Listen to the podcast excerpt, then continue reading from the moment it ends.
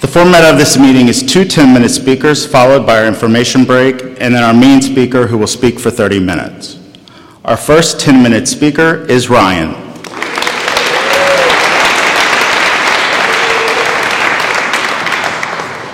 Hey everyone, I'm Ryan. I'm an alcoholic. Um, awesome to be here. Uh, I have a sponsor. I sponsor three men. Uh, I chair a meeting on the Upper West Side called Hargrave. Um, and tomorrow I hope to celebrate two years. Um, uh, so, two years ago today, things were looking pretty bleak. Um, and I was gifted a small glimmer of willingness uh, out of desperation to make a phone call um, and truly change the course of where my life was going. So, if you do have that small glimmer of willingness, I encourage you to jump. Um, you know, I, I, drank from the ages of 18 to 24, um, so not a very long career. Um, but there's no more testing that I need to do. I'm an alcoholic, I belong here. Um, you know, I, I, drank to seek relief um, from a lot of self doubt, um, terrible insecurity, um, several other demons that this program has allowed me to, to face head on. Um, and, you know, again, right, like, I'm an alcoholic. I, what one to three drinks, if that felt good, imagine what four to seven would feel like, you know? And once I start, I can't stop. So four to seven was happening inevitably. And uh, it takes me to a very dark place. Um, the frustration and helplessness that I felt um, every morning, not understanding how it happened again. I would look my parents and friends and family in the eye and say, I have it. Like, do not worry. I got this. And hope against hope, right? Like, that I would grow out of this, um, that this was a stage in my life. Um, and then there came that period where I didn't really know, like, is this going to turn out okay? Like, I don't see a world where this works out. And it's a very scary place to be. Um, you know, and ultimately, uh, this isn't my first go round. I'd been here before. Um, wasn't ready the first time. I uh, learned some things. Thank you for the information. I'll see you when I'm 40. Um, that, that, was, that, that, was kind of my attitude towards it. And um, again, it, it beat me down. And it has a tendency to do that. We don't get here on accident, right? Um, so on you know, December 12th of 2021, uh, you know, I found myself, you know, on the other end of not a very nice phone call uh, from my father. Um, and for some reason, that day, um, I, I, I, right, like that, that ended up being what I needed uh, whether it be, and I will get into my higher power and how I cannot do this alone because that's just facts. Um, but personally, I didn't have much self worth at that moment. Um, it became painfully clear that what I was doing was not only affecting me, right? Because if, if it affects me only, that's fine. Um, but I was bringing down a lot of other people, uh, people that I love more than anything. And um, I scared a lot of people. Um, you know, this disease takes me to hospital beds. Uh, I mean, countless apologies, right? Um, a place where I no longer want to live. And uh, it's, that's not the case today. Um, I walked into uh, this meeting actually when I was counting like seven days. You know, got up, said my day count, peed my pants, I think, and then, um, and, uh, you know, but, and there were a lot of nights in that, that first 90 days that I was like, just get my butt home into bed. Um, do not make a right or a left into one of these bars. Um, and I don't know, I, I was guided. I, I, again, I'll talk about the gift of desperation. Um, I will do whatever my sponsor tells me to, believe in whatever you tell me to, because I'm out of options. My best thinking no longer works, and I, I, I, again, fancy myself an intelligent human, and my best thinking gets me nowhere. So I need to lean on the Fellowship of Alcoholics Anonymous. Um, I, I talked to people who were going through what I was going through. I kept hearing my story over and over again. Um, you know, I, and again, I didn't grow up in an alcoholic family. Was not on my radar. Um, so accepting I was an alcoholic took a long longer than it probably could have or should have. Um, I worked the steps of Alcoholics Anonymous because that's what my sponsor told me to do. And my sponsor is a man that I look up to uh, and has what I want, um, which is a kindness and um, a peace of mind. Um, he's crazy too, but it's fine because um, I am too.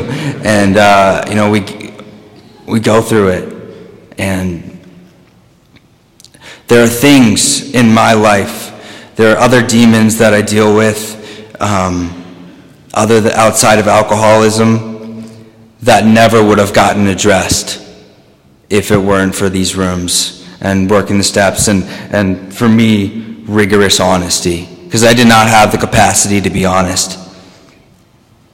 And I try my best to be honest in all of my, you know, actions today. Um, I share it in meetings. I share what's going on with me. Um, I take service where I can. Uh, I'm taking three guys through the steps right now. They save my ass on every every day. Um, I love them, and they bring me my own problems, you know, and it's incredible to see these people grow. Um, I mean, I don't, I don't know what my life looks like today if I don't send a text to an alcoholic who puts me in touch with another alcoholic who puts me in touch with an alcoholic.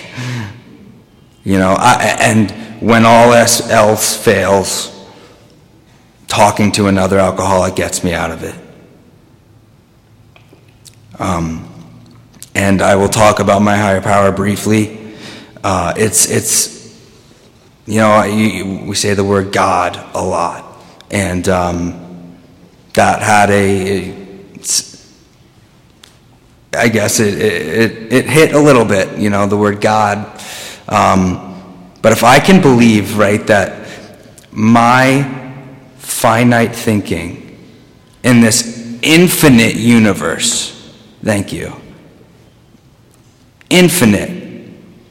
You can't, I, I can't wrap my head around the word infinite. So I'll surrender to infinite. And I look at my life today in awe of the problems that I face in like the best way. I cannot believe I get to complain about work. I cannot believe I get to look at my electric bill and be like, whoa, a little high. I stood next to my big sister as she got married. I showed up for her. I show up for my family. and for my friends and all the cash and prizes that may come. I show up for the people that matter the most to me. Um, and that's a miracle, so thank you.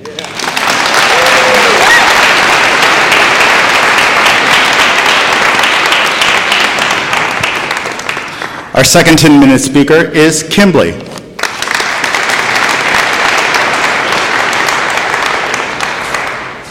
Hi, family. My name is Kimberly, and I'm a grateful recovering alcoholic. Hi, back. Uh, my home group is the St. Nicholas Group, the oldest group in Harlem. Um, my sobriety date is January 24th, 2011. I have not had any to or desire to drink again, thank the Lord, one day at a time. Um, I am humbled to be here and honored. It's a lot of you. Okay, here we go. Uh, my experience, strength, and hope. Where do I start? Um, I'm the youngest of eight children. I was born and raised in Harlem, USA. Um, my, my mother was an alcoholic. My father was an alcoholic. And um, most of my family member, most of my family, my aunts and uncles, um, had the disease as well. Um, so I was an alcoholic in the, you know, in the cut waiting, I guess. I didn't have to wait long because there were, there were always cups of booze all around the house um, that I could experiment with. Uh, they had parties. I made Boilermakers. I was seven years old. Um, I like how it made me fe- feel. I like the attention I got, whether positive or negative. I got the, so, okay, so, eh, eh, so I'm drinking at seven. Uh, at about 11, I'm outside drinking, but then it's um, Old English 800. If anyone knows about charcoal filter, wow. Um, you could put Cristal in front of this alcoholic, and you could put Old English in front of this alcoholic. I would choose the Old English. That's, that's, the, that's the type of drinking I did. Um, so, guys, I was born in poverty. Uh, eight of us. Um, in a small apartment building, and um, wasn't a lot to do there in the house because there's, you know, we never, we never had food, never had any real structure, so I was left to my own devices. Uh, and boy, was that fun, you know, going out uh, past dark. As I said, my mom um, had some mental problems, so she didn't quite check on me.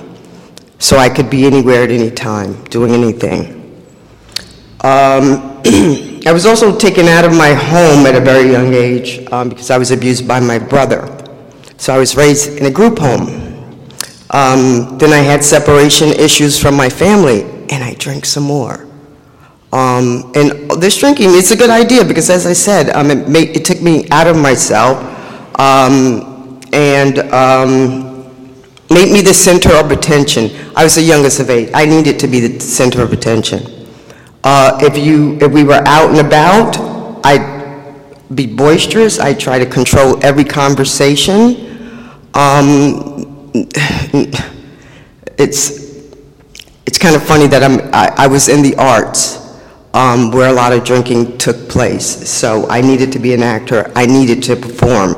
I needed the attention. Um, and I got it. I got it a lot. Um, but it was, it, it, it it took a different course because I would get, Kimmy, you're so crazy, and I thrived on that, especially drinking. You're so crazy. And then, like 10 years later, that statement took a different turn. Like, Kim, you are crazy. Um, figured that out. Went away, what can I say? My drinking history went away to college, drank some more, um, got jobs drank some more. I would always quit a job before I was fired because that job needed me. Um, I didn't quit the job if I needed the income, however. Uh, my, uh, my disease progressed. Um, uh, I experienced homelessness. I was living in three-quarter houses. Uh, it didn't matter where I lived, as long as I had a drink. Um, I'm a paralegal, and I had a very good career if I ever showed up. I show up on payday. Uh, when I was about 30 years old, I was diagnosed, I was taken to the hospital. I'd never been hospitalized in my life. Um, I, CICU, they said to drink again is to die, I had severe pancreatitis. That didn't scare me. I think I was sober for 90 days. I went, came back from the hospital and started analyzing my lipase level. Oh, I need the enzymes and just ridiculousness.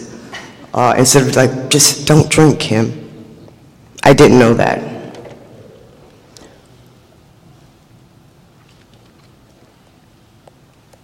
Um, I came into the, I- well, I, I did it, with the homelessness, I did a lot of detoxes and rehabs because everyone told me I had a problem. So I'd go away for you to rest up a couple of days, to eat some food, to get my pancreas right so that I could drink again.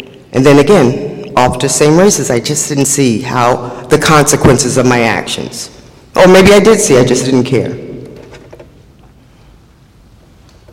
I guess I just didn't care um, at the time. So, um, in and out of rehabs and detoxes, I think I've been to every single rehab or detox in New York City.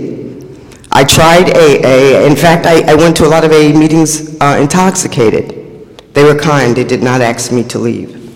They just said, don't speak. I didn't get it. I, I was ego-driven. I still wanted to say something, but something's on my mind. I'm so happy they tolerated me. Um, the end of my drinking uh, days, thank you, Jesus, um, was w- during one of my uh, re- rehab experiences.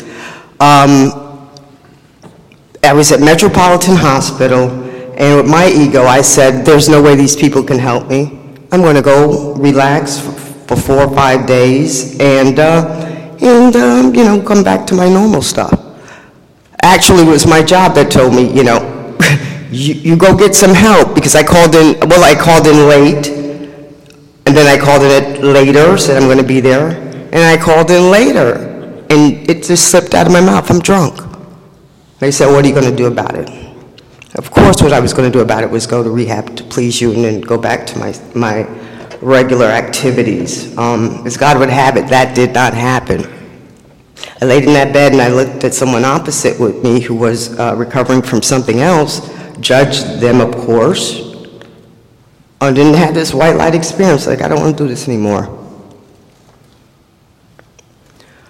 Once, and they encouraged me once I got out of uh, rehab to go immediately to AA, and that's where I am. I ain't going nowhere. Um, I love service. I, I've been in service since, um, since I, I've been in the fellowship. Um, privileged to serve as your area treasurer. Um, that's beyond my wildest dreams. Someone trusting me with a dollar. Living beyond my wildest dreams is the hope I have today. I went through something unimaginable these past two years, including an assault. Everything in, everything in me said, you know, respond back. But everything I know told me to hold on, let go, let God. God introduced me to something else after that experience. Um, and I'm really living behind my wildest dreams because I took in a kid um, who needed some help having, I have absolutely no idea what to do. But I know I'm keeping, giving him good shelter um, and good guidance, something um, I could have used um, when I was at that point. Um, I love, uh, I love step three. Made a decision to turn my will over to the care and protection of God. I can't go wrong. He, you got it, God. If this is my life in whatever form or fashion it may be, I know it is His will for me. So I go through some things. Uh, of course, we all do. But I, I know a drink won't make it better today. I know that for certain. I know there's a cement wall between me and that next drink. But I also know my disease is cunning, powerful, and baffling. And that alcohol is a liquid could go right through that cement wall.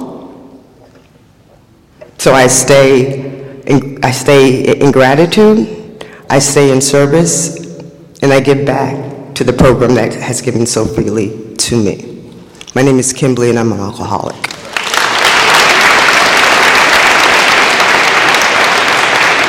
Main speaker tonight is Tommy.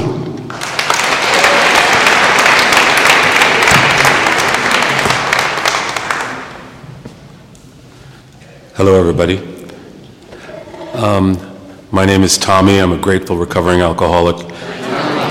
And before I uh, get into my name, rank, and serial number, I just want to thank um, the Atlantic Group for asking me to speak, and particularly Preacher and uh, Ron and anyone else involved in securing the speakers. And also, I just want to thank, um, I'm always reminded when I come to an Atlantic Group meeting, how many people and how many service commitments it takes to make such a, a large and uh, sophisticated and tight meeting take place. So thank you, everybody who uh, worked so hard to make this a reality. I know this is an important meeting for me and for other people. Um, my sobriety date is July 10th, 2009. Uh, my home group is the 79th Street Workshop. I have a sponsor and I have sponsees, and all but one of my sponsees in turn has their own sponsees. I've only recently started sharing that as part of my introduction because I want to remind myself and anyone else for which it would be helpful that, um, you know, it's possible that what I share with a sponsee is something that they're in turn going to share with their sponsees. And, you know, for a long time, and I'll get into this in a little bit in my story, I really didn't have a program. I was coming to meetings and I wasn't drinking, but I didn't have a program. And, you know, my fear is because in my own sobriety, in my own life, this program saved my life many times. And I mean, not metaphorically saved my life, for real saved my life. And, you know, I started to become very fearful of the fact that, you know, everybody talks about uh, this is a gift of grace to hold on to, we have to try to give it away. But most people don't finish the second part of that statement, which is, and you can't give away that which you don't possess, right? And so I was one of those people that was giving away the, that which I didn't possess. So I like to call myself out on that right up front. Um, the other thing that I've taken to do more recently in my qualifications is to let you know right up front that I have a higher power in my life today. And that higher power I refer to as God. And, you know, for me, um, I can sometimes get a little dogmatic about the program, and um, particularly the book. But for me, I really have a, a fatal form of alcoholism. It's chronic, like just about everybody else's. But for me, every time I picked up, um, it took me to a really bad place very quickly. And each time I had periods of abstinence, um, and I would pick up again, the the speed with which I would get to a darker, more dangerous place, and the volume of drinking and the volume of destruction was really kind of extraordinary. You know, so starting at the beginning, I grew up in a deaf household. Didn't make me an alcoholic, but it certainly made me feel different than all of you and everybody in my life. You know, my parents were really hardworking, um, loving, kind of normal family, but, you know, looking back now through you know, kind of recovery and therapy and hindsight and some humility, I realized my mother was really affected by her deafness. She um, really um, felt very self conscious and less than. And what she did that many people do um, and imparted in me is she felt that if she was perfect, she'd be accepted, and people wouldn't measure her by her deafness, but she'd be measured by her superlative actions. And so the level of perfection she held herself to, held me to, my sister, my father, and people in her life and our family was intense. And she was emotionally and verbally very intense. Loving, but like, you know, squeeze you just till your eyes pop out. And, and, uh, and so what I realized I inherited or, or modeled that kind of low self esteem and just be faster, stronger, better, harder working, and then you'll just like me. And so, what I turned into is what I refer to as an emotional thermometer. You know, um, you know, first of all, sorry, Ryan and Kimberly, thank you for not only great qualifications, but going first and letting me have a chance to get warmed up and, and, and let my nerves subside a bit. But, you know, I, um, every place I went in my life until the first time I got into an AA room, I felt like you all got a memo yesterday on how we were going to act today, and I was the only guy that didn't get the memo. And I, the way I dealt with that before I discovered alcohol was I decided that I'm just going to get really good at reading the room. So if you want me to be funny, I'm going to be the funniest. If you want me to be the serious, I'm going to be the most serious. If you want me to be the protector, I'm the protector. If you want me to be the guy that does the work, I'm going to do the work. Whatever it takes for you to like me, love me, accept me, and just not have me be on the outside. I just couldn't be the one on the outside. And so, you know, ironically, um, unlike some of you, I didn't come in until 30 years of excessive um, alcohol use and really the last 10 years of really, really serious uh, alcoholic drinking. And so, you know, I got to almost the age of 50, not only not knowing who I was, never even really kind of caring about or thinking about trying to find it out, right? So all I did was try to follow the script and, and try to sort of adapt. So I drank alcoholically for 30 years. The last 10 years, well, I drank excessively and heavily for 30 years. I would say, based now on my knowledge of the disease and how Silkworth describes the, uh, you know, the, the physical allergy and the mental obsession, clearly the last 10 years, my drinking was textbook alcoholic. And, you know, the, the, the most frightening thing is just, I should also call out right up front, you know, I'm one of those people that lost the privilege of being able to pray for themselves. I have a very real, close, conscious contact with the God of my understanding today, but I lost the privilege to pray for myself. Okay, and I'll explain why. Because in the last two months of my active alcoholism, I prayed fervently. If I didn't black out, if I fell asleep normally, I prayed fervently every night for God to have me die before I woke up. Didn't have the courage to kill myself, or the really probably the courage, but didn't have the energy um, at that point to kill myself. But I could not live.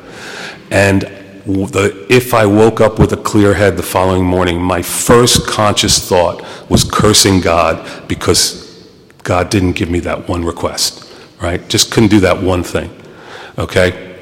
So, um, what's really fascinating to me now is since coming into the program and hearing thousands of qualifications, I realize I've heard a lot of times people saying, um, you know, I finally had that gift of desperation, which I did, but had that gift of desperation or finally surrendered, and I asked God to help me not drink or to just have me stop drinking.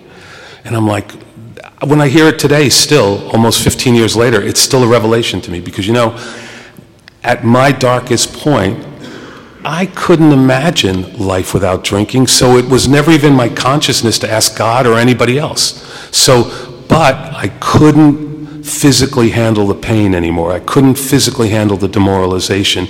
And so I, um, I said, well, I'm, I never even thought to, it wasn't like I thought to and said, I'm not going to do it. I just never thought about asking God to help me stop drinking. I just said, God, just have me stop living. Because really, I got to a place, very, not happily, but, res, you know, resolved to basically be willing to give up everything, including my life, um, uh, to basically in service to drinking, you know, and, and when I look back at it now and the, the destructive nature of it, it, it's just, it's hard to comprehend.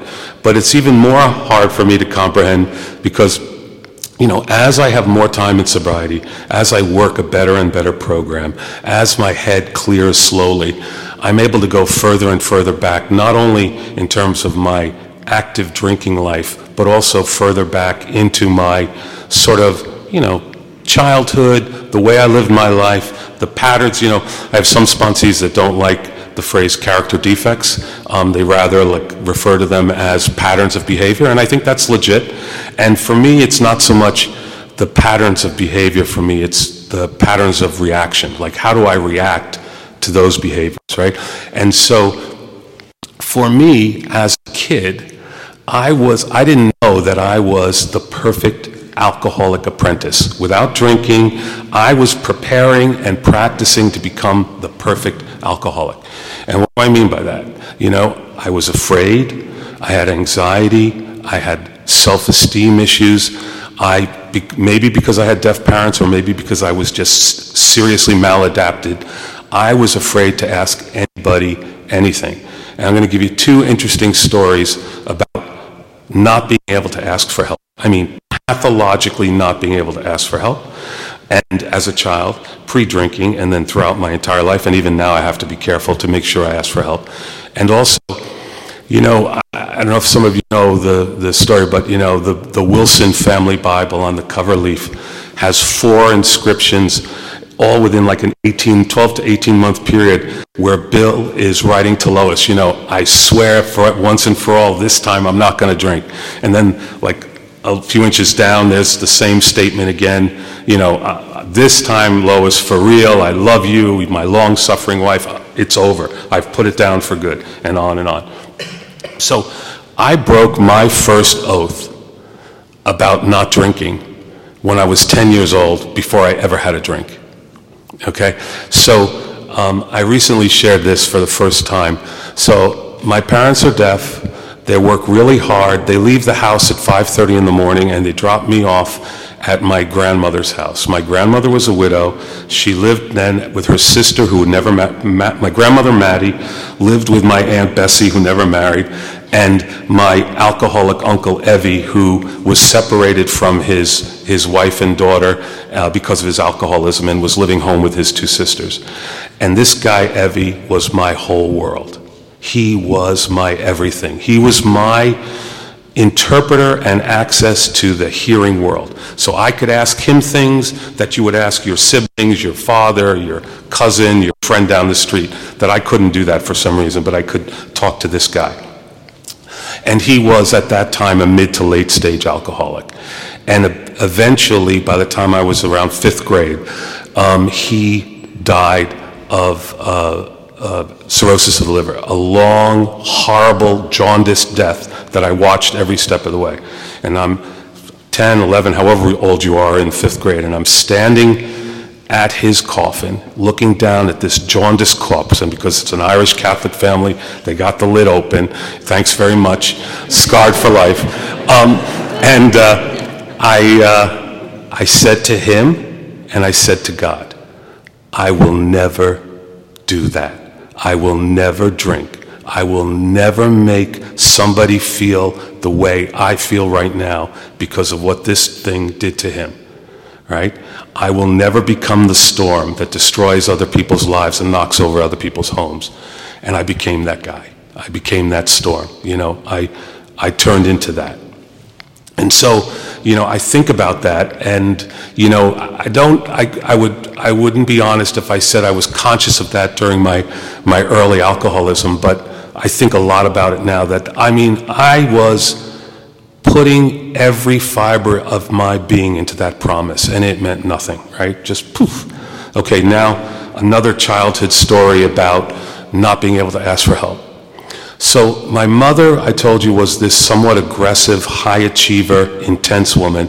And my dad's deafness left him to be this sweet, gentle, introspective, very quiet guy. He let my mother lead the show, and he was this really gentle, gentle man. Um, I, I, to give you an example, at his, at his eulogy, I remember um, this is a guy that had no idea because of his deafness and the way he communicated. He had no idea that people talk about each other behind their backs. Like, so in other words, when you say, oh, Ron's such a great guy, and then, you know, when he's not around, oh, can you believe that guy Ron? Oh my God. You know, my father just didn't know people did that. So imagine if you walked around in your life not knowing that. How great we all seem to one another, right? How blessed could you be? Okay, that was my dad. So the one thing that helped him connect with the outside world was the Boy Scouts. He was born in 1928, so let's say he was a Boy Scout when he was 1940.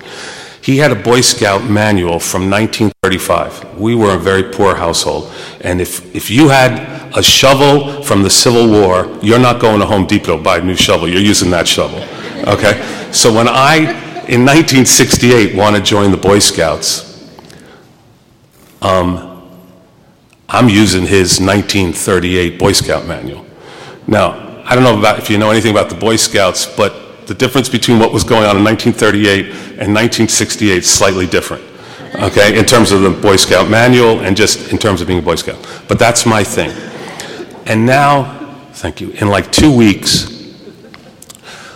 is going to be the next Boy Scout meeting where new kids can come. Now, I've described to you a totally frightened, um, unable to process uh, person, um, shy, scared, unsure, and these people are all part of a troop and patrols, and they wear the same clothes. They have a uniform, and they know each other. And I'm going to go in civilian clothes next Thursday night and be at that meeting. And I'm terrified. And so um, it turns out that um, that night they're going to have a contest, a knot tying contest. And um, they're going to set up chairs in front of groups of kids, and you're going to go up, and they'll say, okay, tie a square knot. And you go and take this rope and you tie it around the leg of the chair, and then you come back to the end of the line, and anybody that does it correctly um, stays on line. Anybody who does it incorrectly, go and sit on the sidelines until it's over. So my friend says that's going to happen the night you're there. So I'm like, I have to be accepted. I have to be, like, you know, liked. So I take that book from 1938 and I study and I practice the knots section. And now it's time for that thing. And I'm so afraid I can't look left or right and I go and they say go up and tie it, you know, two half hitches, three half hitches, a timber hitch and blah, blah, blah. And I just tie a knot and I go down. And once the, the, the fog clears, I'm the only guy standing and everybody else is sitting over there.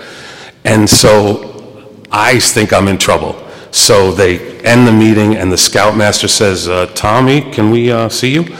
And they say, well, how did you, how did you know how to tie those knots? I said, well, uh, my, you know, Johnny said we're going to do that, and uh, I studied um, for the, uh, the knots. But they said, yeah, but how did you know which knots? We told everybody the week before it's going to be those five knots.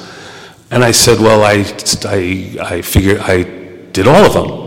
And they're like, but there's like 50 knots in the book. I said, yeah, well, I studied all 50. And they're like, you know, so that was how I went through life. I'm just going to do anything it takes. Okay, fast forward. Um, I had been very, very successful in business, and I'm only telling you that because I was the kind of guy that said, if I get, you know, just the job situation the way I want, the relationship situation I want, the houses situation the way I want, I won't have to drink like a crazy person anymore. I could just, if all the material stuff lines up the way I want, I can be normal. So what I'm telling you is on my 40th birthday, I had everything you could ever want on your bucket list. And I proceeded to try to kill myself between the age of 40 and 50 through alcohol and obsessive, self-aggrandizing, psychotic living. We would throw these parties, I I was living in the Hamptons, we would throw these parties, these extravagant, crazy parties. And because drugs, alcohol, everything would be there, we had to have an army of sober drivers uh, to take you home or back to the airport or whatever. And what we would typically do is if the, the party was at your barn, the after party would be, that I was hosting, would be at, back at my home. And what I wanted to do is I wanted to be like Caesar, the conquering hero coming back from a campaign, entering Rome. So I would manipulate it so I'd be the last guy with the last sober driver to get back to the house. So when I entered my house and you were already there, you know, Tommy, wow, what a party, man, you know, like, and I would be welcomed like a god. That was my, right? Okay. So in the last boat out, if you will, sober driver Charles, um, he's like, I'm in the front seat, and looking back now, I could tell he's looking at me with what has to be described as disgust, right? this rich drunk, excuse me. Um, well, apropos. So, so um, I lean over to him. I said, "Hey, Charles, like, how did you get into this line of work, man?" And he looks at me and he says, long pause, really awkward silence, and he says, "I um, I used to drink a lot, and uh, I don't drink anymore, and you can make a lot of money driving drunks home on the weekend." And I realize now he's referring to me as the drunk, but I'm like, oh, wow, like I'm with him, like we're like knowledgeable about this business opportunity. But here's the really interesting thing. He then said, after a few minutes, and it was in the springs and it was very dark, and we're on the way back to um, the village of East Hampton and my place, and uh, he says, and also, I used to drive drunk. And um, so this is sort of like a living amends for me. Now, I don't know anything about Alcoholics Anonymous. I certainly don't know anything about an eighth step list or, or let alone an actual amends or a living amends. I have no idea what he's talking about, but it sounds pretty deep, right? And so forget about Charles, gone. And now we go on for another year or two and it's getting bad and bad and darker and darker and darker. And the last day that I drank, my wife and I were coming from East Hampton in two separate cars to uh, a dinner somewhere close to the city. And we had agreed to meet in somewhere like in Little Neck or somewhere in a little shopping center. Um, and we were going to decide whether we take one or two cars. And I'm in a blackout. I've been drinking vodka like probably a bottle from East Hampton to Little Neck. And I'm sitting in a car staring at Bagel Boss. I remember that place.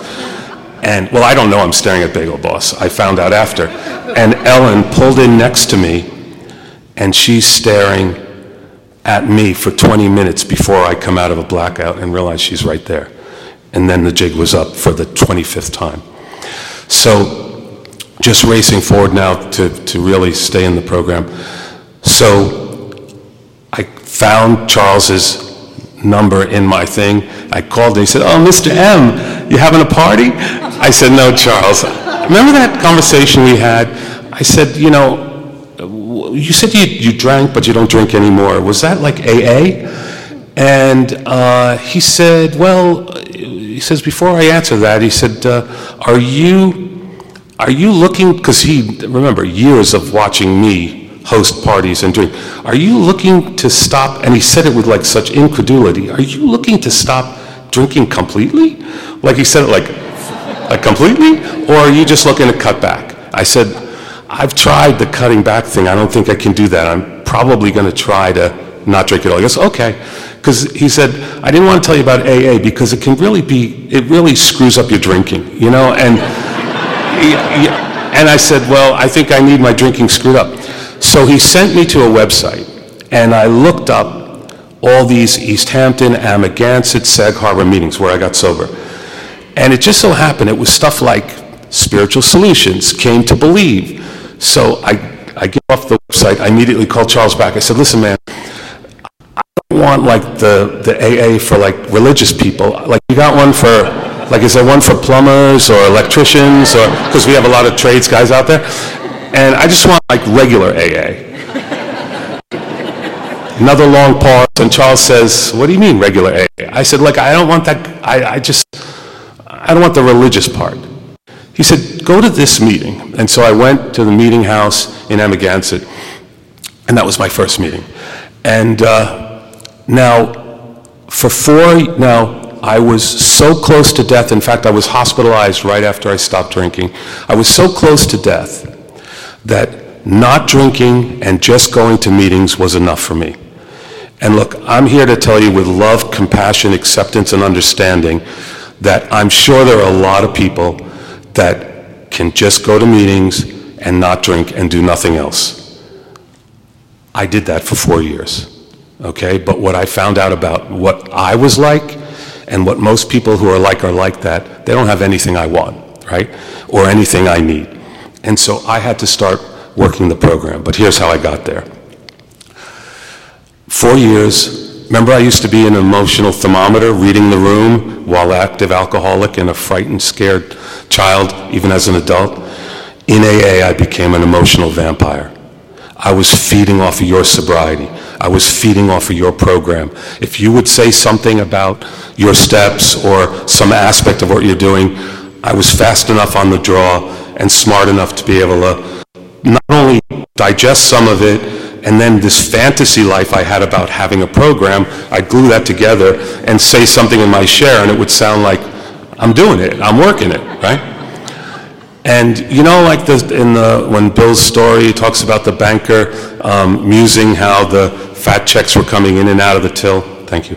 Um, I was making massive withdrawals on my AA bank account without making any deposits. And all it was going to take was a crisis to hit, and I'd be screwed. And a crisis did hit. My wife's best friend, who's then had five children, lost their daughter in her mid-20s in a horrific house fire where their daughter, every possession that they had, and the house was nothing but a pile of ash in a giant hole after a blizzard and this fire.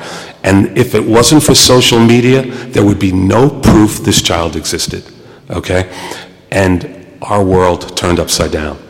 And God came back and gave me a third, a third and fourth gift of grace.